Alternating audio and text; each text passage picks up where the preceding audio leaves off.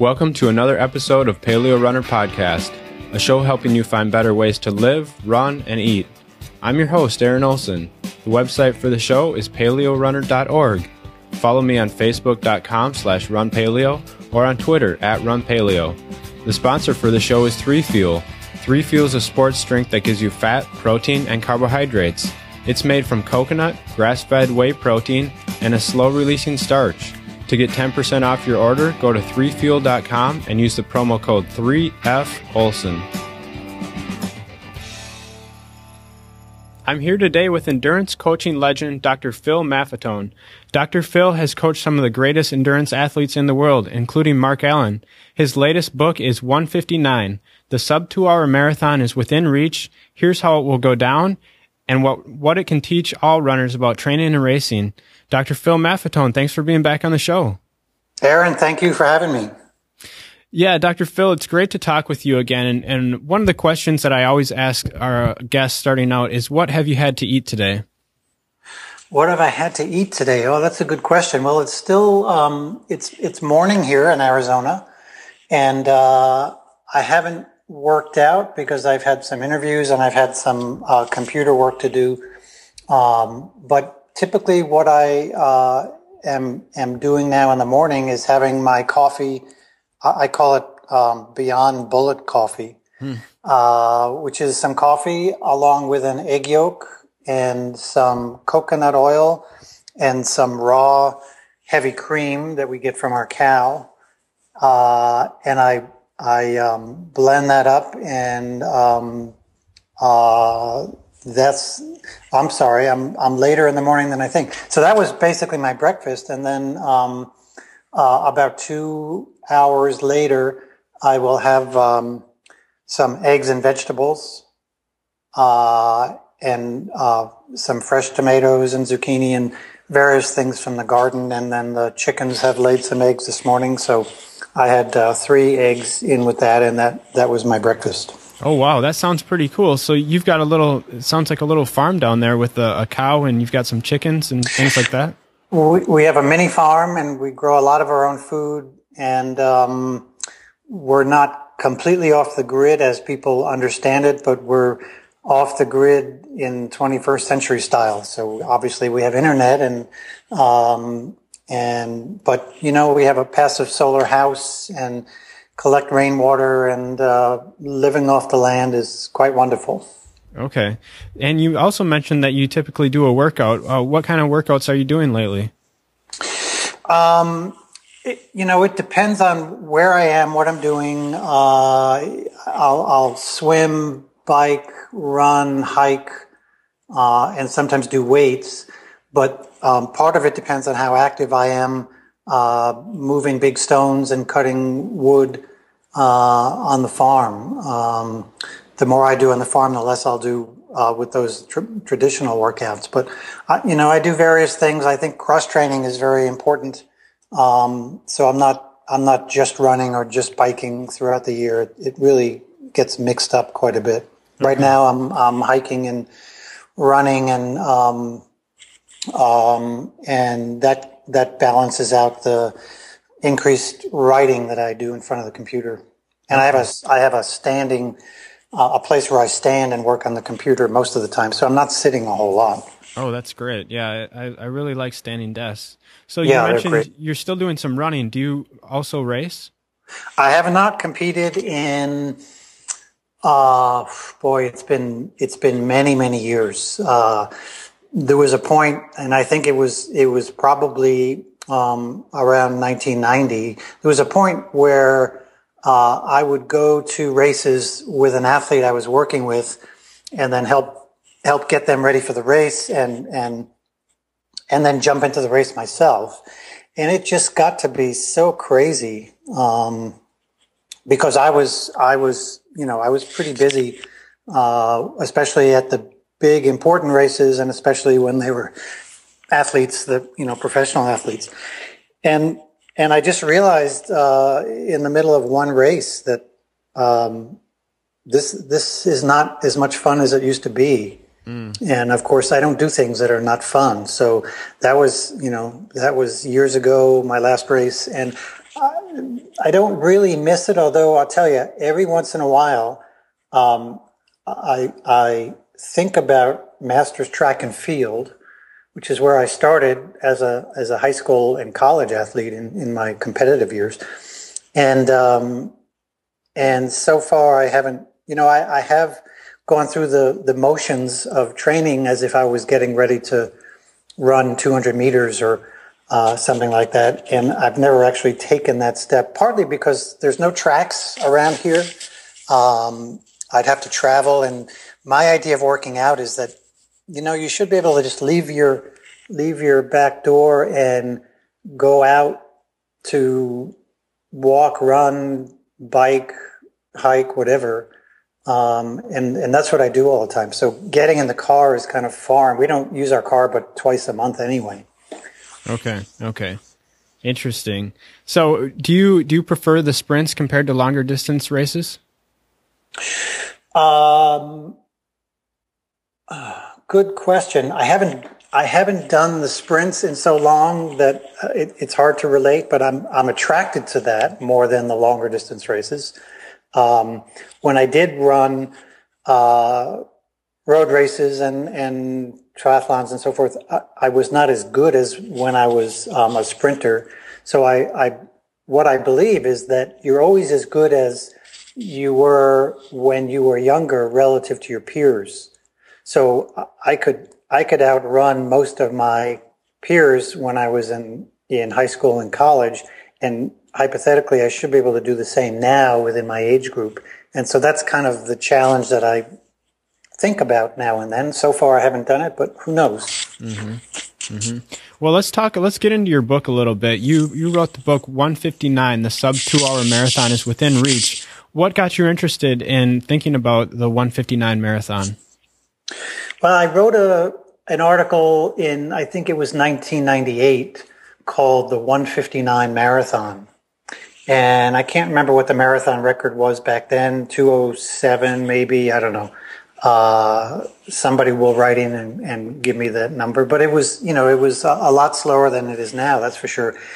But I had this concept that um, runners who are who are competing at that level uh, if they made certain changes in their lifestyle, including their training, uh, they could they can cut their times down significantly, and and conceivably a 159 59 marathon would not be too far away if they did that. Well, the article kind of got some attention. Um, but I, I, don't think people took it serious. It was more of a of an entertaining article. And um, when I did speak to uh, coaches and physiologists back then about the sub two hour marathon, it, you know, most of them talked from a speculative standpoint. None of them would ever want to be serious about it because they said it was it was so far away that you know how could we be serious about discussing these things.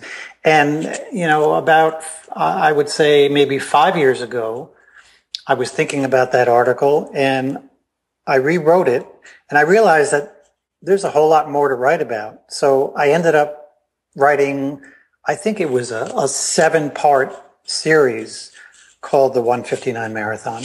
And, and I, I got a lot of interest from that. People were emailing me um, all kinds of interesting uh, things, ideas, and and some data, and, um, and of course the the medical literature already had some information on the 159 marathon uh, from a speculative standpoint. So there was a lot of good stuff out there, and I realized, well, gee, this this actually could be a book because I've written seven parts, and there's a lot more to write, and that's that's when I got the idea for a book. Mm-hmm. Okay, so I think part of this this uh, skeptical part of it, uh, at least for me, is thinking about elite athletes and um, how I, I think about myself, eh, not not as an elite, but someone who wants to constantly get faster. And I, when I think about an elite, they are getting paid money for this. So I so I'm thinking, wouldn't they already be doing everything possible to improve their speed? And here you come along suggesting that a few diet and lifestyle changes could make them faster. Tell me what you think that they're not doing that they could be doing better. Boy, that's that's um, you know that's that's an hours and hours of of discussion. A lot of things. I've worked with a lot of professional athletes, and yeah, you would say, well, this athlete is getting paid. This is what they do for a living. They're making a lot of money, or this athlete is on on the Olympic team, and the you know the the athlete has the Olympic people uh, behind him or her. Uh, let me give you an example. Um, and I won't mention her name, but there was a, a, a woman marathoner who uh, had the American record, and it's possible she still does. Um, went to, uh, made the Olympic uh, marathon team, went to Beijing, and are we talking about 2008? Hmm, I think. Anyway, uh, just, you know, one of the recent um, Olympics, uh, uh, started the marathon and in in in the course of running the race, uh, her foot broke. One of the bones in her foot broke. Mm. Now this this information is in uh, in the the public uh, literature. I, I, you know I, I got this. I don't know this this woman, but I got the information from a public article, so I'm not divulging anything. But um, she was taken uh, to the hospital and um, evaluated. They found a break uh, in in one of the bones and among other things, vitamin D was measured and vitamin D levels were shown to be extremely low, deficient.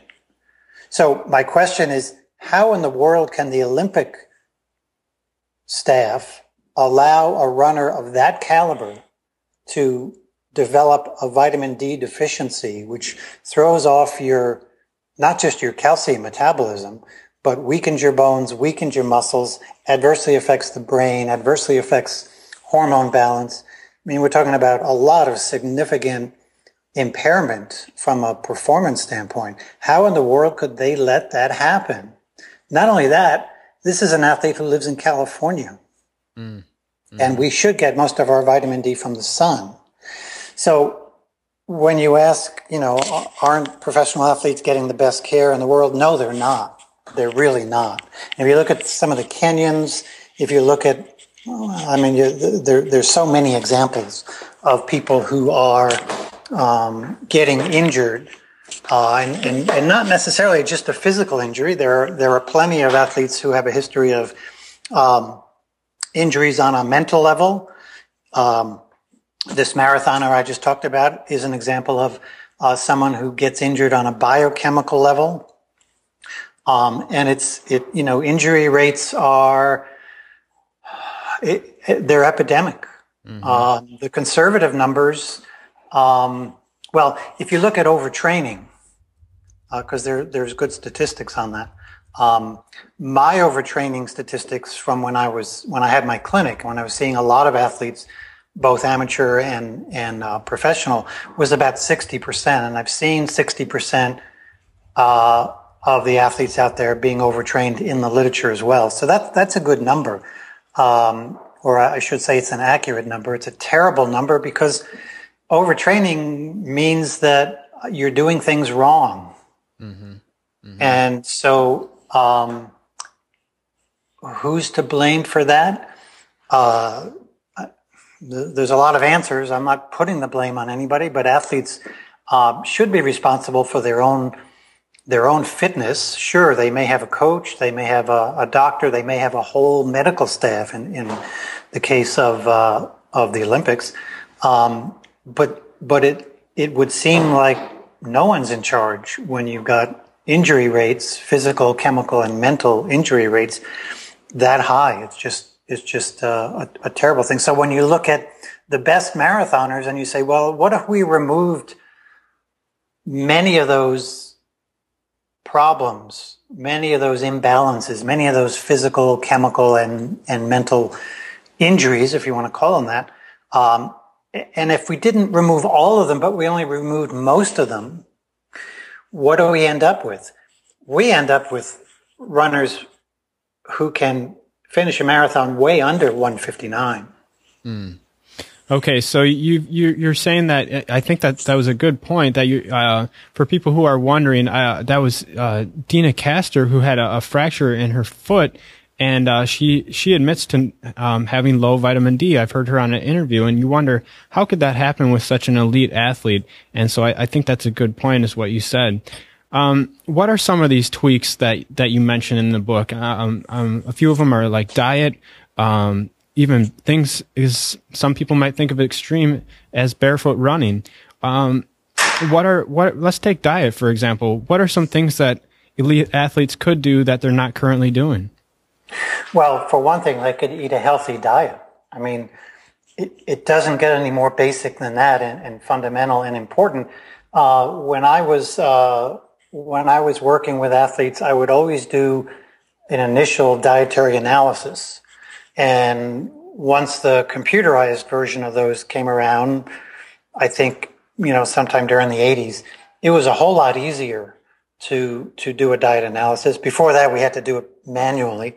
Um, but when you do a diet analysis, you come up with uh, the percentages of fats, carbohydrates, and proteins, the uh, amount of uh, the levels of vitamins, the levels of uh, minerals in the diet, and so forth. And you can compare them against the RDA, which is really all we have to compare with.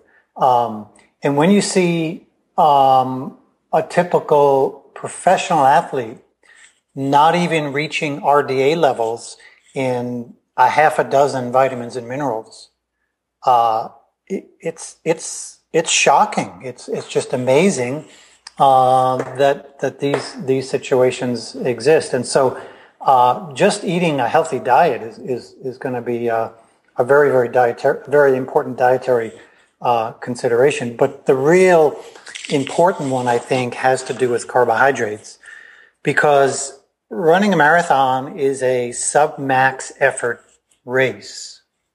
It's not like a 5K, and, and people continually uh, compare, you know, marathon paces to 5K paces, even 10K paces, and they're two very, very different races. When you're running a five, when you're racing a 5K, you're you're pretty close to your max output. When you're in a marathon, you're running a marathon, you're racing a marathon. The winners who are are you know breaking these records and winning the big marathons are running somewhere on the average of 83% of their max.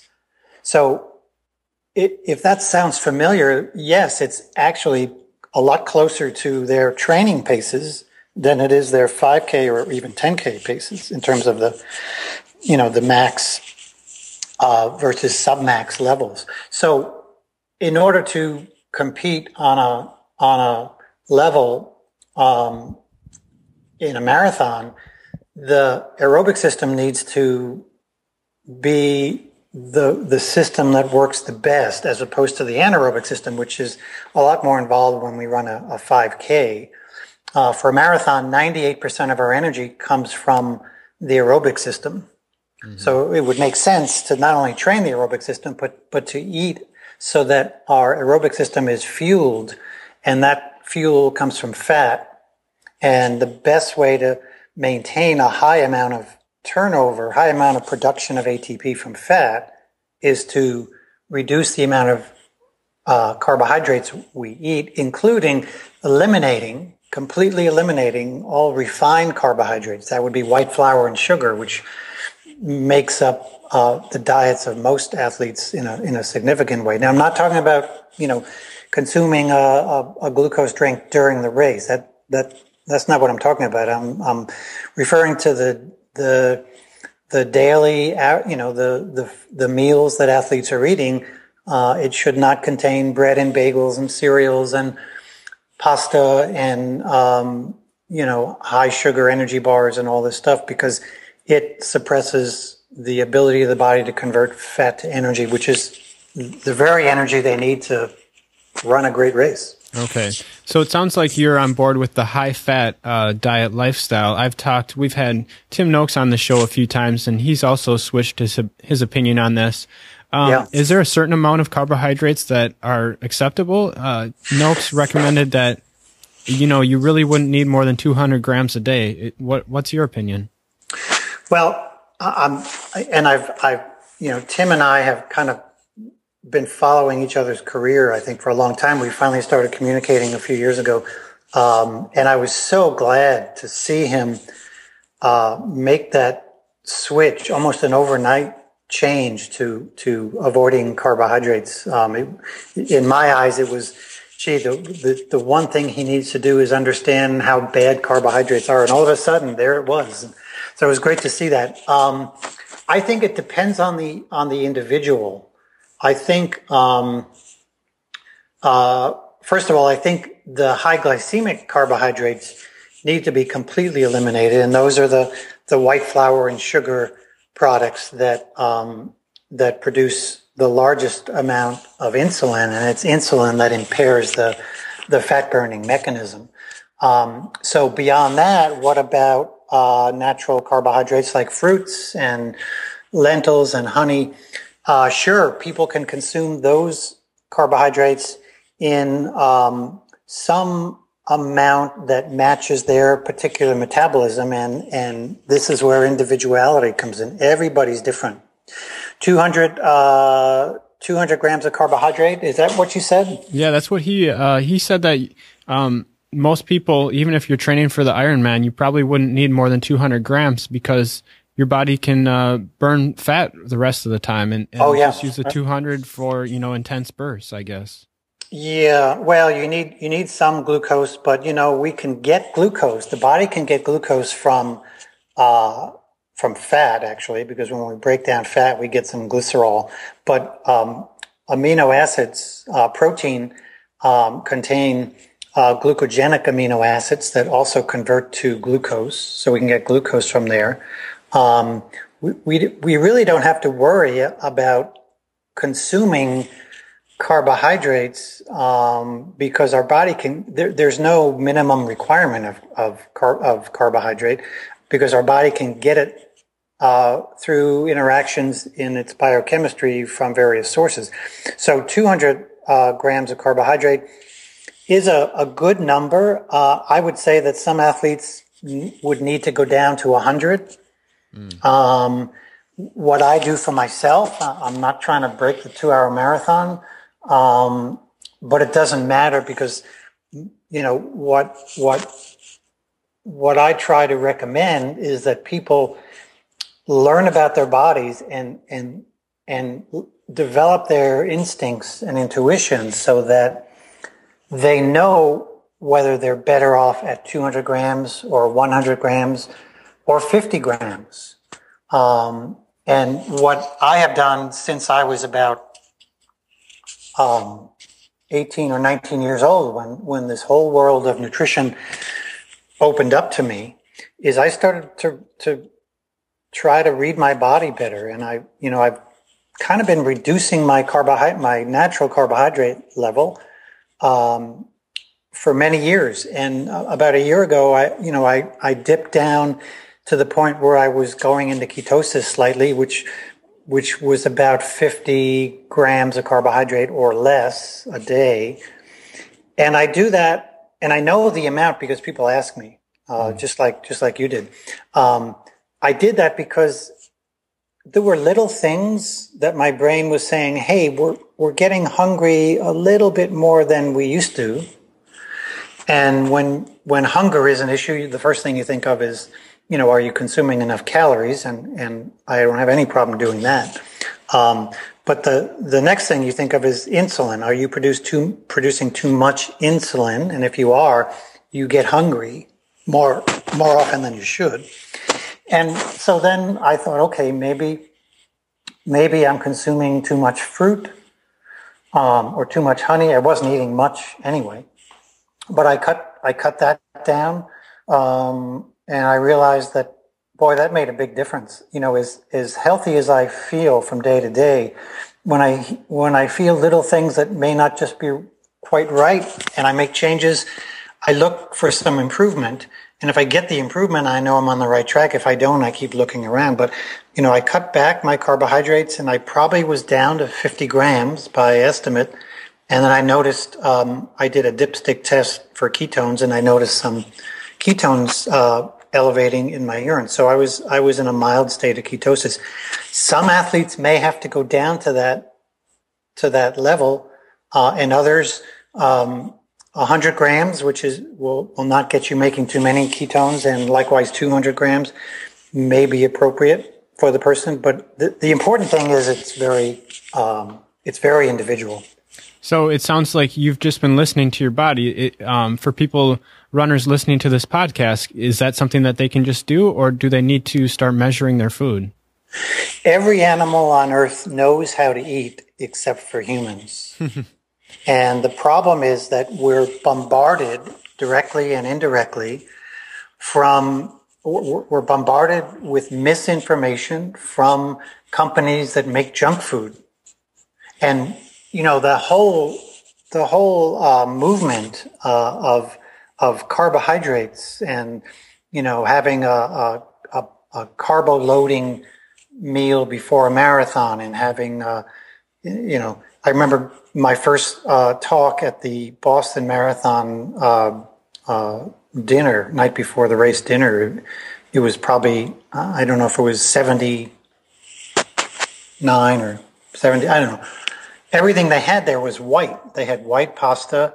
Um, they did have some some lettuce that was mostly white, but it had tinges of green. And but there was some white fat-free dressing, and there was white bread, and then there was white cake uh, for dessert. And you know that whole trend did not come about because of scientific validation or or studies that were suddenly done showing that you know athletes need to eat more carbohydrates uh, when when Jim McKay was announcing the 1976 marathon. I could be mistaken, but you know, back then, mm-hmm. uh, the Olympic marathon, uh, he had a little. There was a little side story about you know what do athletes, what do marathoners eat for breakfast on race morning, and suddenly on the screen appears this high stack of pancakes. It, it, it must have been 10 inches high. It was, I, I mean, I, I had to laugh. but he said pancakes, of course, you know, because they need energy. Well, that whole mis, misconception that we need more carbohydrates to get energy came from companies that make carbohydrates. And so, um, yeah, we can be intuitive. We can be, you know, we could use our instincts. That's why we have such a great brain.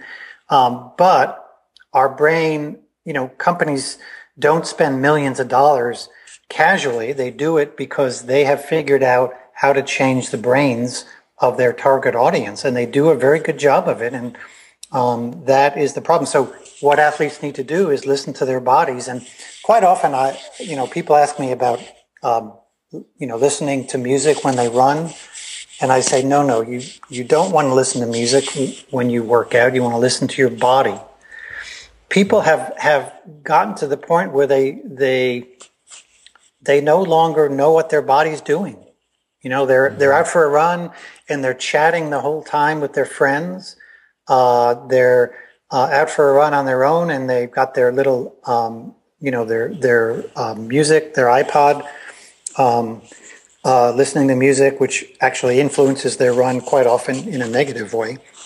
But um, instead of all that, we, we need to we need to focus within. We need to feel our body because what the brain does is when there's some little imbalance in the body, if our energy is not quite as good that day, or if it's better than usual, if our uh, muscles have a slight imbalance and our gait is thrown off a little bit, if something isn't quite right, which happens every day, the brain um, is given that information continuously by the body every moment. There's, you know, billions and billions of signals sent to the brain regarding the status of the body, and the brain makes adjustments to your run. It makes the adjustments um, in, many different ways. To make a long story short, but if you're focusing elsewhere, uh, some of that's still going to happen, but a lot of it is not. You're you're not going to you're not going to learn to be intuitive Mm-hmm. Yeah, I really like that you point that out. You know, part of the, the premise of this show, Paleo Runner, is that uh, humans are an animal that, that has evolved over millions of years. We have this wonderful machinery in our foot, and our, our brain is an amazing organism. And a lot of times, if we just listen to those internal cues, uh, it'll lead us in the right direction. Exactly. Mm-hmm. How about uh, barefoot running? Um, there's a lot of. I recently had Brian MacKenzie on the show, and he talks a lot about uh, the skill of running and, and, something called the Pose technique. Um, do you think that running is a skill that needs to be taught, or can we just use uh, barefoot running to kind of inform our body? Wow, that's a that's a that's a great question. It's a really silly question. Um, you know, it's like saying, do we know how to chew our food and swallow it? Do we, do we know how to have sex? Do we know how to um, stand up and walk? Um, I suppose in today's modern society, we've been uh, fed so much bad information that many people are second guessing themselves. Of course, we know how to run. We've been doing it for millions of years. And people often ask me, and especially when I do a, a lecture, um, you know, can you sh- show us the right way to run? Well, I could show you the right way for me to run, but I can't show you the right way to, to run. I can show you how to figure it out. And I'll often have somebody come up and run uh, across the room to show the audience the, the gait of, of this runner. And then I'll have them take off their shoes and do the same run. And the audience is usually amazed because the difference is, is significant. Um, if you want to know the best way for you to run, just take off your shoes and, and run. Mm-hmm. And, and you don't have to do it for, for 10, 20, 30 yards. And that gait, um, will, your brain will automatically create your best gait because your brain knows what your best gait is. And when you look at a lot of runners out there, there's no way their brain wants them to run that way, but they're running that way. And a lot of it's because they're slumping over because they learned bad habits. A lot of it is because they're in shoes that are uh, not right for their feet. A lot of it is because they're in shoes that are just too thick, which forces them them to change the gait. Um, and the brain tries to adapt as best as it can, but it's a, a difficult task because they're they're in in a shoe that's so unnatural and abnormal that you know, the brain can't create normality and has to adapt the best it can. Mm-hmm. So we do know how to run. And again, um, the market is flooded with, with, uh, techniques. You know, you should raise your knees. You should, um, you know, uh, flex your knee. You know, your hip should do this. Your arm should do that. Um, the, the mistake that many people make is to look at elite runners and look at their gaits and try to emulate them. And the biggest problem with that is it leads to an injury. Mm. So, so, let your leave your body alone and let your brain do the work.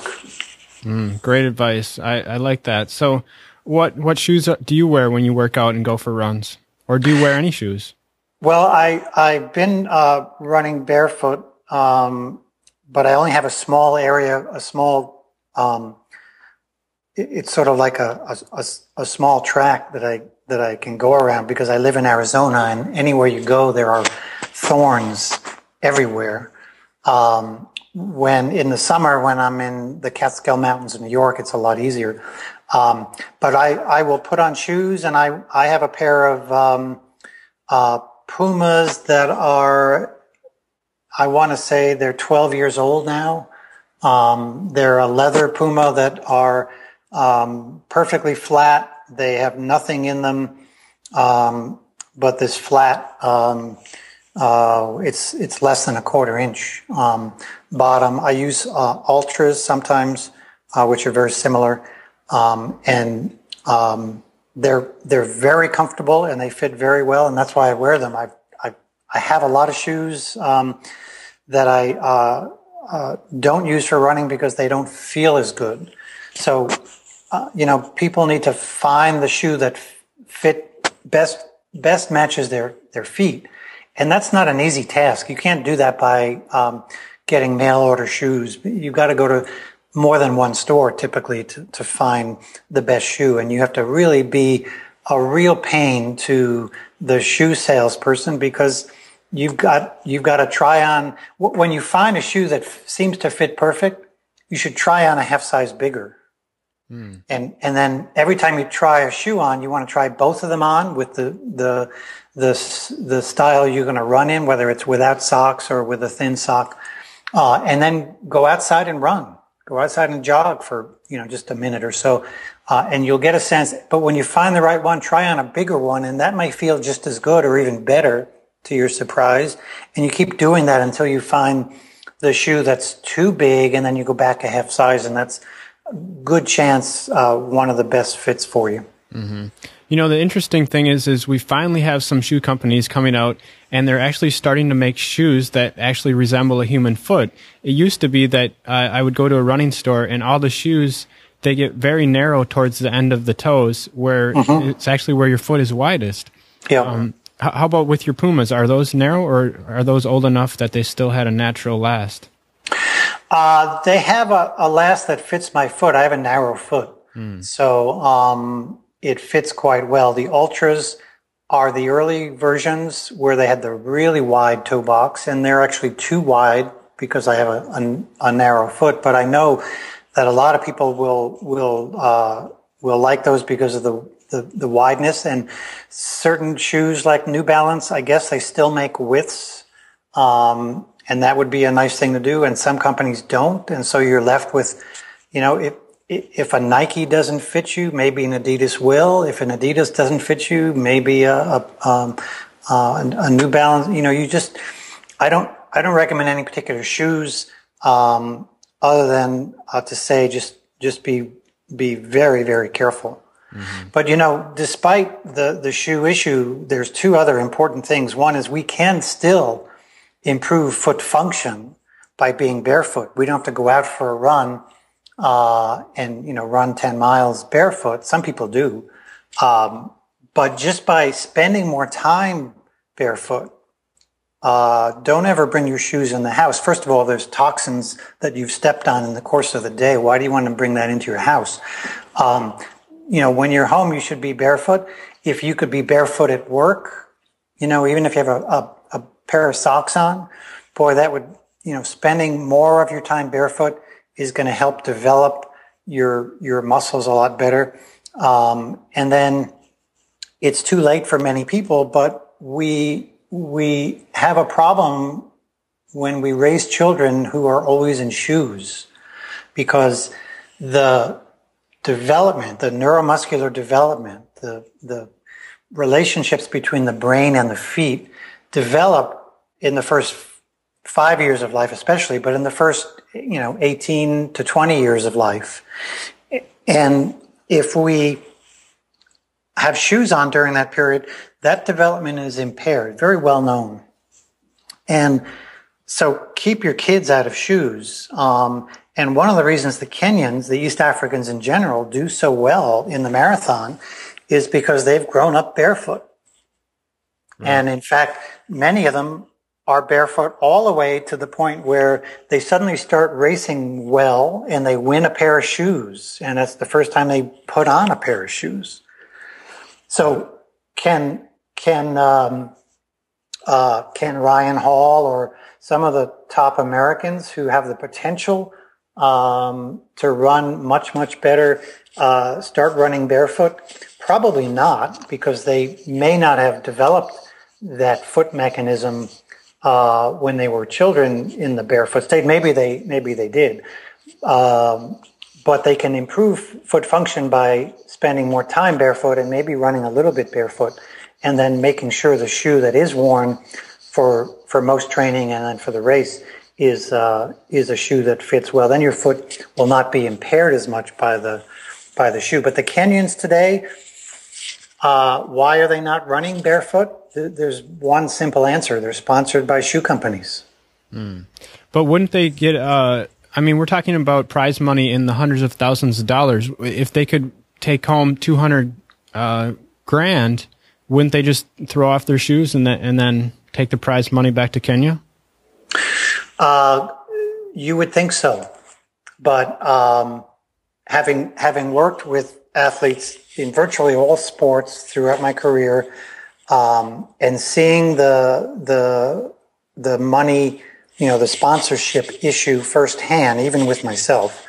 Um, uh, if somebody comes up to you and gives you a check for fifty thousand dollars and says, "Wear our shoes?"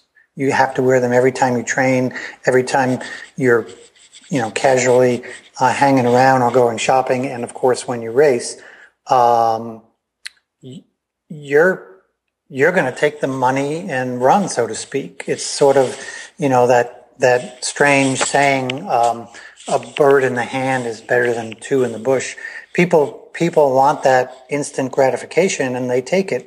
Um, I think all it will take is one up and coming Kenyan who realizes that he or she can run much better, like they've been running. Uh, all their developmental life, uh, and they and they run a marathon and they are doing it barefoot and they're you know they're running quite well or they're breaking a record. It'll it'll change the environment overnight. Yeah, that that will be fascinating to see if someone actually tries that out and does that. Now, we've had one person, uh, I think it was the 1960 Olympics, where a, Abebe, I don't know if I'm pronouncing that right, but Abebe Bikila ran yeah. barefoot but then yeah, in '64, ran, he wore shoes and yes. ran faster, right? Yes, because he got a sponsorship. Well, he got a sponsorship. Um, but you know that environment was was very different for someone to run a marathon and win it barefoot back then was like me writing an article in 1998 called the 159 marathon people kind of look at it and you know they kind of chuckle and they, you know, they, they find it interesting, but they don't see the reality of it. Today, things are different. Um, we understand why barefoot running is better. There's really no question about it, despite the silly emotional debates, and they're they are simply silly emotional debates. Um, but I think when it's done today, and it will be done, it's just a matter of time.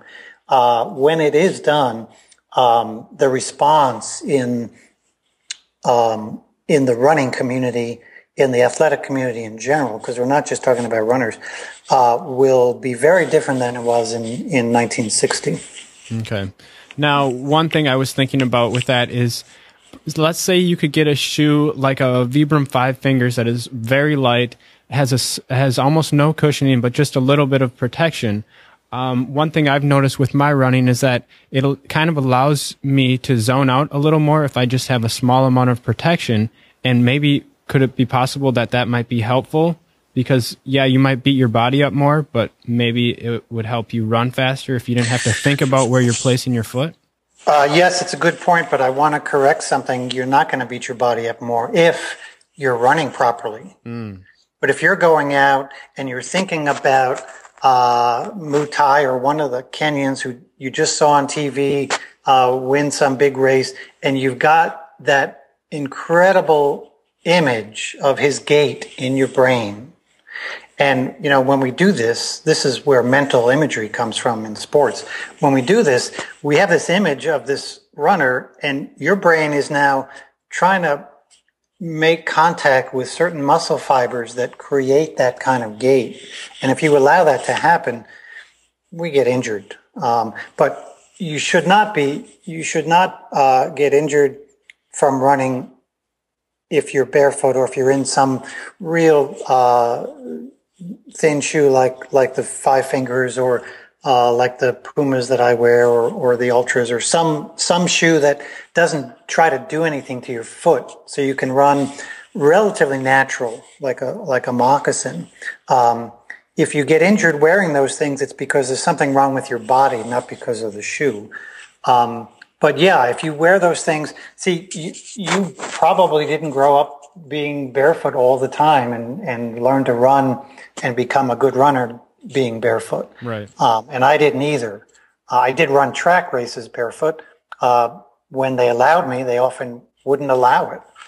Um, but there, there are many people around the world who have grown up barefoot, and, and so for uh, for those people, going back to those barefoot roots is, is, is a way to take off a lot of time from a, from a marathon.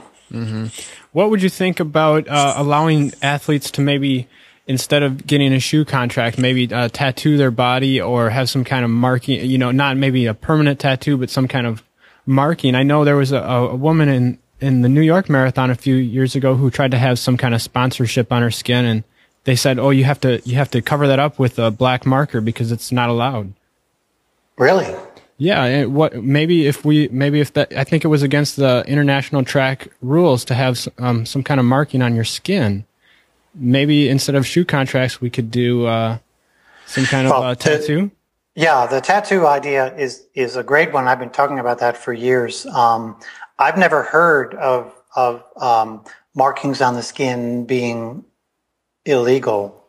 Uh, I'll have to look up the article, and if I find it, I'll put it yeah. in the show notes. Oh, I'd love to see that. Yeah, um, I, I, think it's you know it's a it's a great idea, and it's a way for a company to sponsor an athlete um, to replace the money they would lose in a shoe sponsorship, or for a shoe company to say, "Hey, look, you could run barefoot, but use a tattoo, use our tattoo, and then." Uh, you're probably going to wear shoes when you go shopping and all that, and you know wear our shoes when you do that, and wear our clothing. So you know the shoe comp- the shoe companies have no reason to do that now. But as soon as somebody runs a marathon barefoot and and breaks a record, they will be forced to make those kinds of concessions. They're they're not forced to do anything now. Um, they actually call the shots, and they are one of the reasons for so many injuries. And, and in my eyes, the reason we're talking about the possibility of a 159 marathon. I think we should be talking about the possibility of uh, a 149 marathon.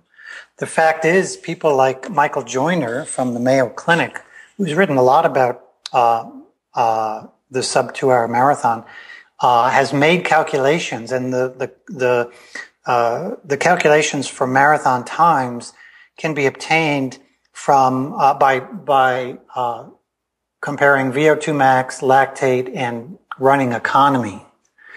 And Michael says, you know, in the in the best case scenarios, we're we're down to 248, or I forgot what number it was, 247 or 248. And then I looked at those same calculations and came up with um, a, a time that was about a minute faster so maybe I was 247 and he was 248, but you know, that, that's where we're going. And that's w- what we should be talking about. You know, can, can a runner run a 149, 59 marathon? That's, that's inconceivable. Well, we're a little behind the times, but you know, what's interesting is that the, the environment in this discussion is similar to what the environment uh, was when um, when the four minute mile was was broken. It was humans can't run under four minutes. It's physiologically impossible. And a lot of people believe that right up to the time Bannister, who was the only guy who seemed to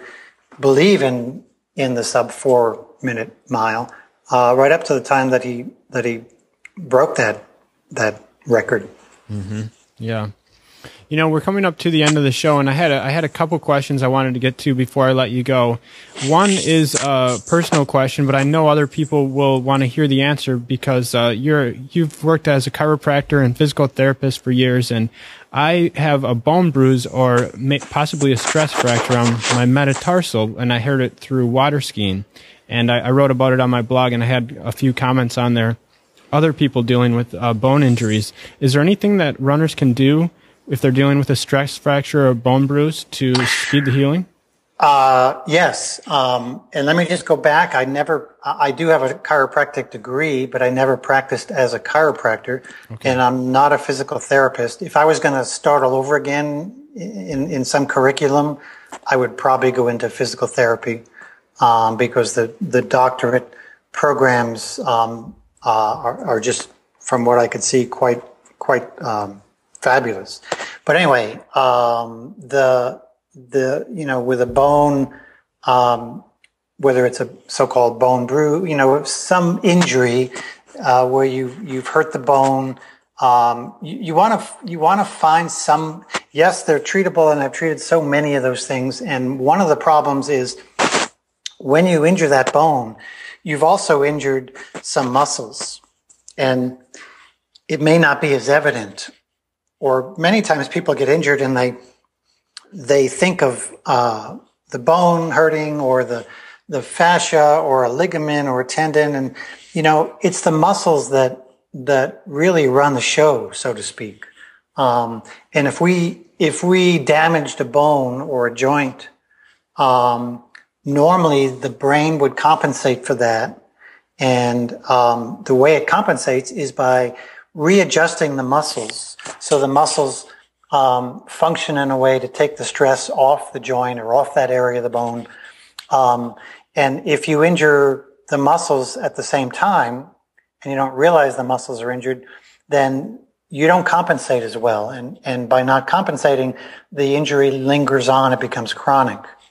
So quite often in those situations, um, I would say more often than not, the problem is some muscle imbalance, quite often hidden away there, and you um, you want to hope your body can fix that, and if it doesn't fairly soon, it may not, and therefore you have to find a therapist who can evaluate the muscles, and if something is found, know how to correct them or know how to know who to send you to uh, someone who can who can apply some therapy that will correct those muscles, and then that will allow your body to heal up in a natural way. That's that's my take on a lot of those kinds of injuries. Okay, and my last question before you leave us is.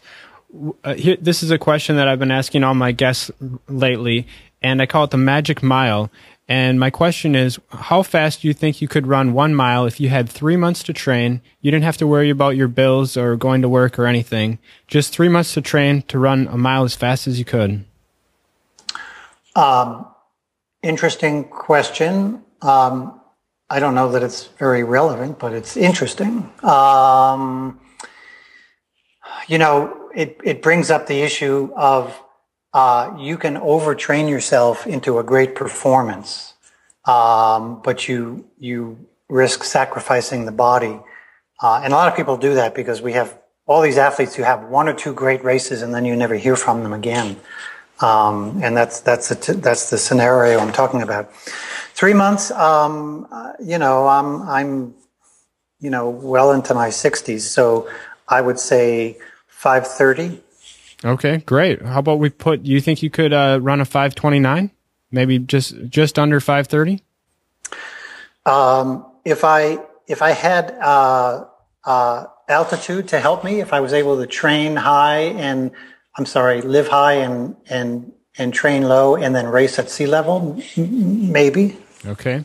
Great. Now, I, I wanted to go into that a little more because you you uh, you seemed a little bit off put by that question. What is it about the three months of training that you don't that you wouldn't recommend, or you didn't you don't like? Uh, n- nothing. You know, I mean, I have a I have a nice low level aerobic base. Mm-hmm. Um, so uh, you know, I, I, could probably do a, a, good amount of anaerobic stuff if I uh, recovered well. Um, but what what happens is a lot of people um, are are always coming in and out of overtraining, mm. and if they and it's you know it's sort of like okay we could really run you into the ground, and there'll be a point along the way that your your muscles are going to be stronger because we've stressed your brain, we've revved up your sympathetic nervous system. It's like the mother who lifts up a car because her kid is underneath it you know, that, that unimaginable power. Uh, well, that's the kind of power that comes out in overtraining in a very brief moment. And so if I was going to run a mile, I might toy with the idea, okay, I'm, I'm not going to overtrain, but if I maintain this kind of training, I would be overtrained. So I want to, I want to time it so that I'm running this mile time trial at a point before I'm overtrained, but at a point where I've maximized my my training. Now that one mile event is is 50% anaerobic and 50% aerobic. So um, you know you've got to do some some hard training for that. Okay. Okay. Well, uh, Dr. Phil Maffetone, it's been great having you on the show today. Thanks so much for sharing your knowledge with us and all about uh, your latest book. If people want to know more, they're going to have to pick up that book on Amazon. And I just want to say thanks so much for being on the show. Thank you, Aaron. It's been fun. Thanks for listening to another Paleo Runner podcast. If you like podcasts, you're also going to like audible.com. Audible has over 100,000 titles to choose from for your iPhone, Kindle, Android, or MP3 player. You can even burn a CD of the audiobook if you like. It's a great way to learn while you're driving in the car or cleaning up around the house. One of the great things about Audible is that if you decide that you don't like the book you've downloaded, you can actually exchange it for another one. They want you to be happy with your order. If you'd like to get a free audiobook download, sign up at audibletrial.com slash paleorunner. You'll get a free audiobook download that you can keep regardless of whether you continue with the service or not. So go to audibletrial.com slash paleorunner. Thanks for listening.